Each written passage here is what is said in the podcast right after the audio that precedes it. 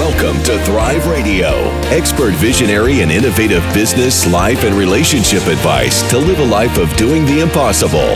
With your host, Amy Montgomery.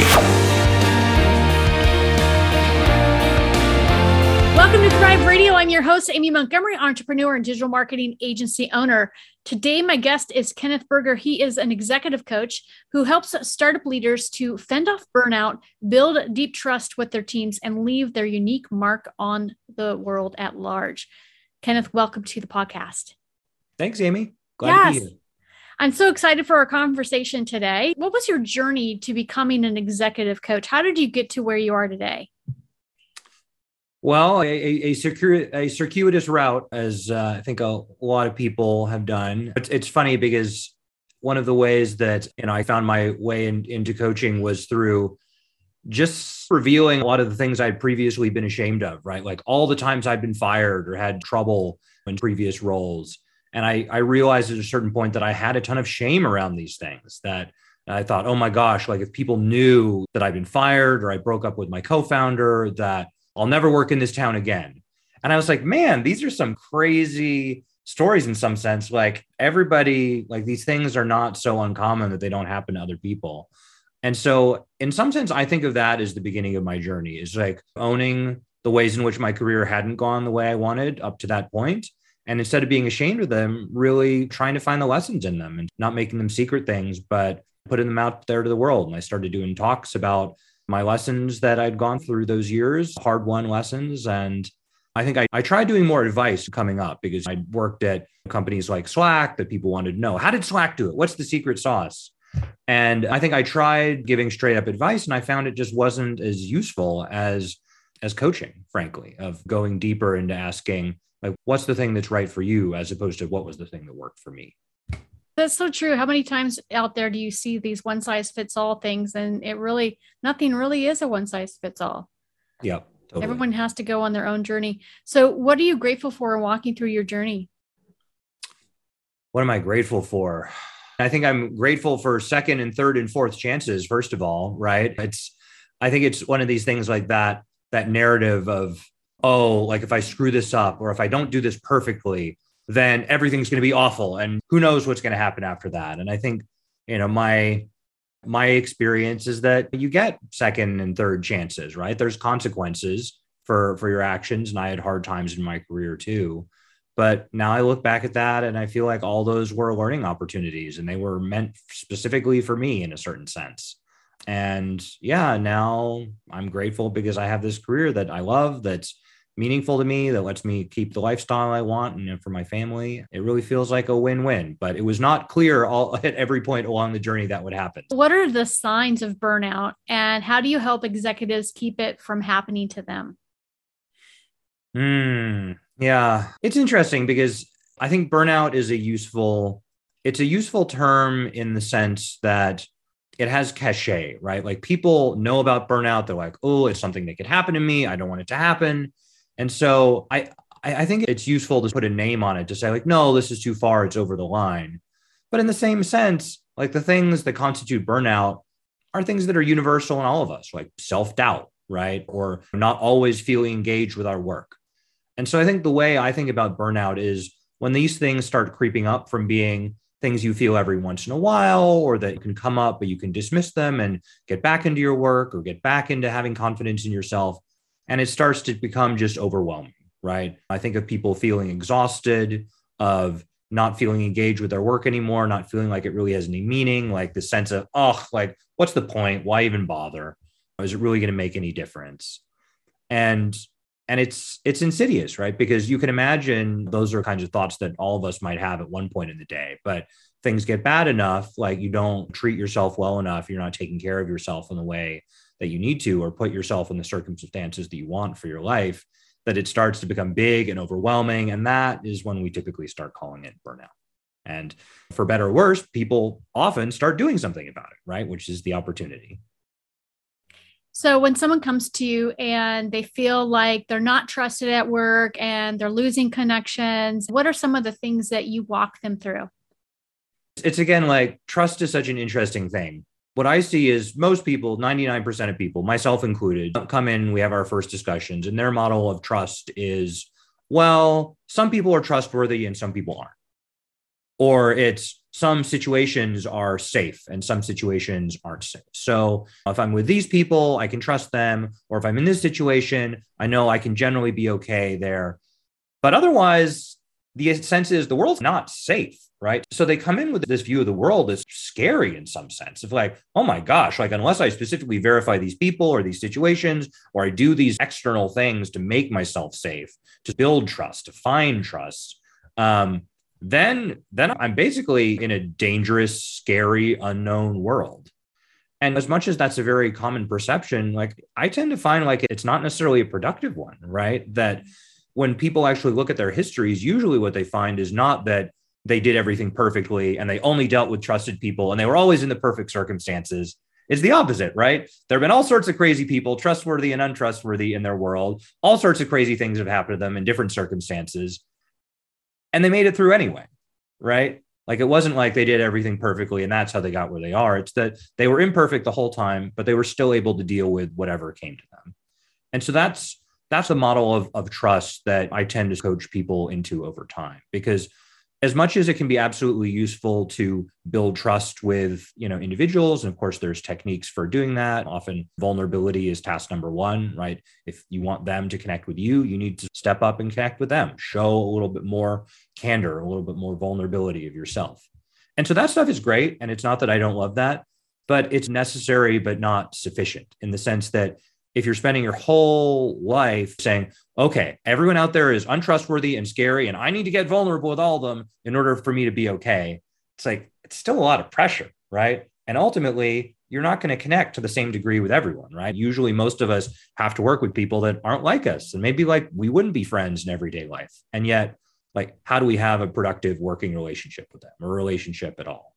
And so to me, that comes back to not this external sense of trust. Certain people are trustworthy, but an internal sense of trust.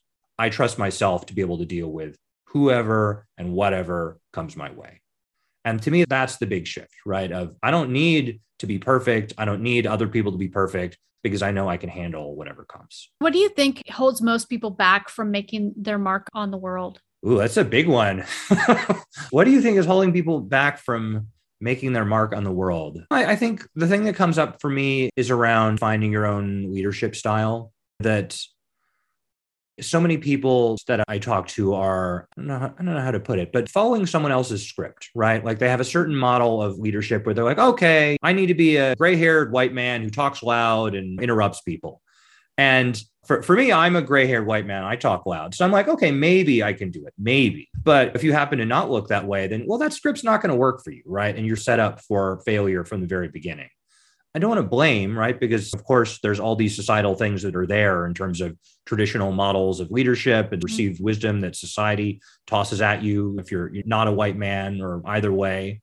But ultimately what i see is whatever you look like whatever your background is whatever your personality is the way you tend to be most successful in the world and making whatever impact that you want to make is by being yourself and not saying oh what i need is out there i need to read all the things and buy all the things and take all the classes and then i'll be okay but to say again I already have the tools. I'm not perfect. I've got areas to grow. I've got things to learn. I can leverage the things I'm already good at. And so often where I'm going with clients is to away from this idea of I'm missing something to like I have something. Like what are the strengths I already have that I haven't fully been leveraging?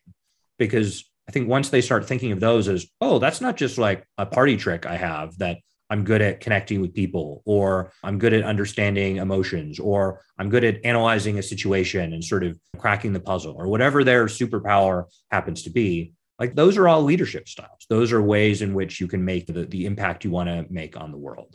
And so I think getting out of trying to play someone else's script and into really building your own and embracing your own strengths is to me the path towards making the impact on the world you want to make. There's two things that you said in that answer. One, around just the stereotypical things that we are presented with of how you're supposed to look or present yourself. And I'm 50, well, and I've always looked really young. And when I was at Deloitte for seven years, there's the there's the Deloitte uniform. You're supposed to look a certain way. And I'd look at all these mm-hmm. other women that wore what I would categorize as more mature type clothing. And every time I would put them on, I'd look like a little girl trying to play dress up just because I didn't look my age, right? And uh, so I struggled with that many years trying to be professional, looking like I was trying to be something that I wasn't. And then the other thing, and now I'm now I don't care. I just I'm just gonna be who I'm gonna be and I don't try to fit into whatever. But the other thing that you were saying about finding what you are really, really good at and really focusing on that, because if you don't, and you're focused on all the shortcomings or the things that you've things you haven't checked off, you end up getting kind of in the wrong roles. And where your performance is graded on the wrong things versus all of your amazing strengths. So I, I really love that. Yeah, absolutely. So, what is the most important thing to focus on, especially when it comes to really making your mark and really wanting to go full on into your calling and purpose, whatever that may be? Hmm. I mean, obviously, there's lots of individual paths, and I think that I, generally I try to meet people wherever they are on their growth path and trust that they know best where next to go in some sense. That wherever they're going next is where they're meant to go next. So I think you know that's one way of answering it, being like, I don't know, it's where clients take me, right? It's where we go together. But I will say one theme I do tend to see is just that so much of change in general comes down to mindfulness right? That it's easy to say, I want to be this, I want to do this, I want to do that. But if you're using the same tools and the same patterns that you've been using forever, and those tools and patterns haven't been getting you to where you want, then yeah, you're likely to be finding yourself in the same place again and again. And so to me, the general path to shifting that, and which can manifest in all sorts of different ways, depending on the person and what their goals are, is just about can I recognize when I'm doing a certain thing, when I'm in a pattern, and can I decide to shift and say, oh, well, historically, I've done this. Like when so and so says something that annoys me, I go, or I go, mm, I'm not going to say anything. I'm going to pretend this is fine. Like whatever our historical response is, we can actually have a moment where we rise up above ourselves and say, oh, hmm, I'm doing the thing now where I, when someone says something that bothers me, I clamp up and I pretend nothing happened. I don't say anything. I'm like, gosh, okay, I could do that. Or do I want to do something different? And that right there, like that moment, that's the kernel of change, right? Of just being able to be aware of the decisions you're making and having a bigger sense of, I can make different choices. Because once you realize that you're doing something and you realize that you have other choices, well, then you can do whatever you want, right? It's just, it's like a business problem, like any other business problem. Like, gosh, like what, what, what action should we take? What process should we use for this? And the, the thing that enables that is just being able to see the process itself of, gosh, like how do I react? What what emotion is present for me? Like what's my inclination here? Like what's the impact of what when I do this versus when I do this? And once you have the awareness, then there's data, like you can think about it consciously. It's no longer in the unconscious and the sky's the limit. And to me, that's like one of the big lifelong practices of, of personal development is there's always going to be more mindfulness work to do, to be more in the moment, to be more aware of whatever patterns you have and giving yourself the power to shift them. So, in what ways can you use your emotions to help direct you down the right path? I honestly think of uh, emotions just as data, and, and that's probably biased by me coming from the tech world and having all these tech world clients because data feels very safe and familiar, right? It's like we all know what to do with data, we use it to make decisions. And when I work with clients who are less comfortable with expressing emotion or naming emotion or noticing it in themselves, I often explain it that way because there's this idea of like, ooh, like emotions are like this woo woo thing and they're not that important, or emotions are something to be dominated and crushed down and made to be whatever I want them to be. And so I tend to think of it more like stubbing your toe. If you trip over something, you stub your toe and your toe hurts, that's important data. You're like, maybe I'm going to be more careful about where I step, or maybe I'm going to be a little more careful on my toe the rest of the day to make sure I don't re injure it. And emotions are much the same way, right?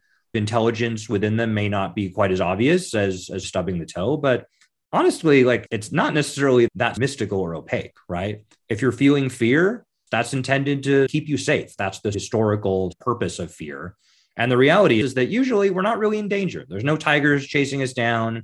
right? Like we're not in any, you know, physical danger. Like usually our lives are pretty stable, even if it seems really scary in the moment.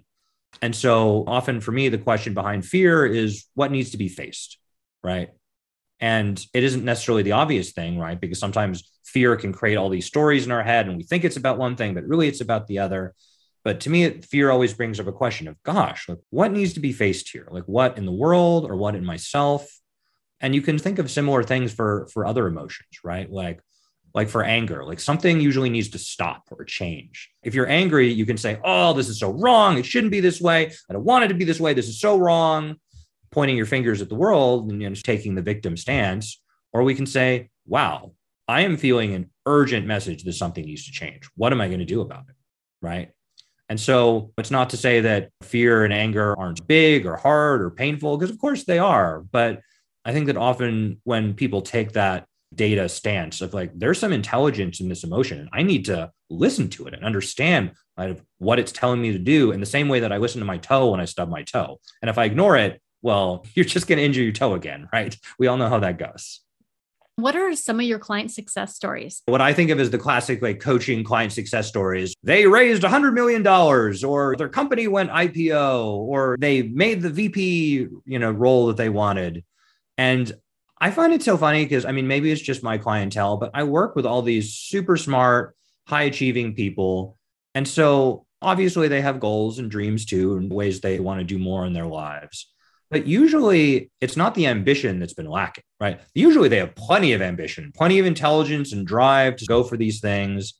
And often the thing that's more missing is just taking care of themselves of like, okay, like while you've been striving for the brass ring and working yourself from dawn to dark, then like how's your body feel? Like how do you feel day to day? I often talk with clients about vision and values, right? And I think often people are very focused on the vision piece of like, okay, I have a dream, it's somewhere over there, like I'm going to get there and it's going to be the greatest thing ever. And what I find is that usually vision is less about actually getting there and more about the passion of the journey to get there, right? That there's something inspiring. Whether or not I ever get there, it's really meaningful me, to me to strive for this goal, right? World peace or solving hunger or whatever it is, whatever that big, meaningful goal is for your life, what I find is that it tends to be inspiring for people, but it doesn't necessarily change their day to day. Just because you have a super inspiring, great vision doesn't mean on some Tuesday you're not like, oh, I feel like crap. I'm so annoyed and frustrated and tired and sick and whatever other negative emotions or negative feelings you might be feeling. And so to me, my biggest client success stories are about that of someone who they have a fancy title, their LinkedIn looks really good, but they figured out a way to find balance to take care of themselves where they can stop working at six. They've been able to find space to have a family. I have a client who went out on maternity leave recently, and it was a great process to really figure out how did she want her work to be? How was it going to change? Like bringing, you know, a baby into the picture. How could she both express her desires in terms of who she wanted to be as a mother and to not let that stop her from being the executive that she wanted to be. And that requires a lot of hard boundaries and choices and really sticking up for herself in ways that are not easy. And so I was really proud of her for making that happen because that's the whole having it all dream. And I don't know what the magic solution to that is, but seeing at least one person get that was really powerful and inspiring to me. And those are the things that mean a lot to me in general, like not not like the my client got the fancy title or raised a hundred million dollars, but the like they were able to create a life that they wanted and do the super ambitious, awesome thing.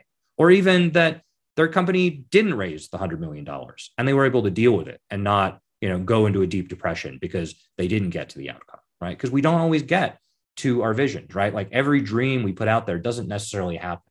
But again, it comes back to that trusting we can handle it, right? If you that you're going to be okay no matter what, then you don't need to raise the 100, $100 million. You might try your best and put everything into it and also give yourself the tools where you're going to be okay no matter what. If you were able to give yourself one piece of advice when you first started out, what would it be? Hmm.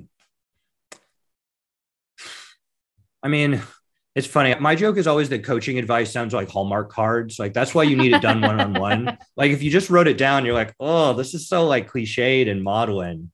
But but to me, it's like my my advice for myself would be focus on relationships. That I remember when I first started out as a coach, I was like, all right, I know sales, like I'm going to sell this like it's a SaaS product. And I was like, guess what? Like coaching is an intimate relationship. It's not a SaaS product. And and when I think about like what are what are the ways I invested in my coaching business that made a difference for me, like as an individual, and made a difference for my clients in terms of making an impact in their lives, it was like real deep relationships, not like not people being like, hey, LinkedIn contact from seven years ago, like want to strike up a conversation about coaching? Because I did plenty of that, right? I did all the sort of sales stuff that you'll get in advice in various ways. I did blogging and and talks and all these things. But in the end, for me at least, like the thing that really yielded results were building deep relationships with people, building that trust, because then that's where the referrals came from. That's where the really, you know, huge change in clients came from. Like is the people where we had a deep trust and we were able to do the work that that deep trust can produce. I absolutely love that. I started my agency in August mm-hmm. and uh, zero dollars. Didn't have a single client, and I got 20 clients in the first month. Broke a record for really anyone that I know that's ever had an agency. In fact, I'll be on a podcast tomorrow about it. But I was able to grow my business so fast because I did just what you said. I focused on building relationships versus going out and selling at people. Yeah, totally. So if there is somebody that is listening that would love to work with you, what's the best way to contact you?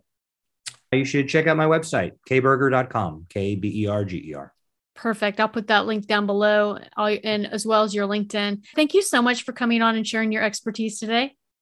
It's my pleasure. Thank you, Amy. Yeah, it's been amazing. And if you're listening, you want more information about this podcast or our upcoming shows, you can visit a call to thrive.com. Thank you, everyone, and have a wonderful week.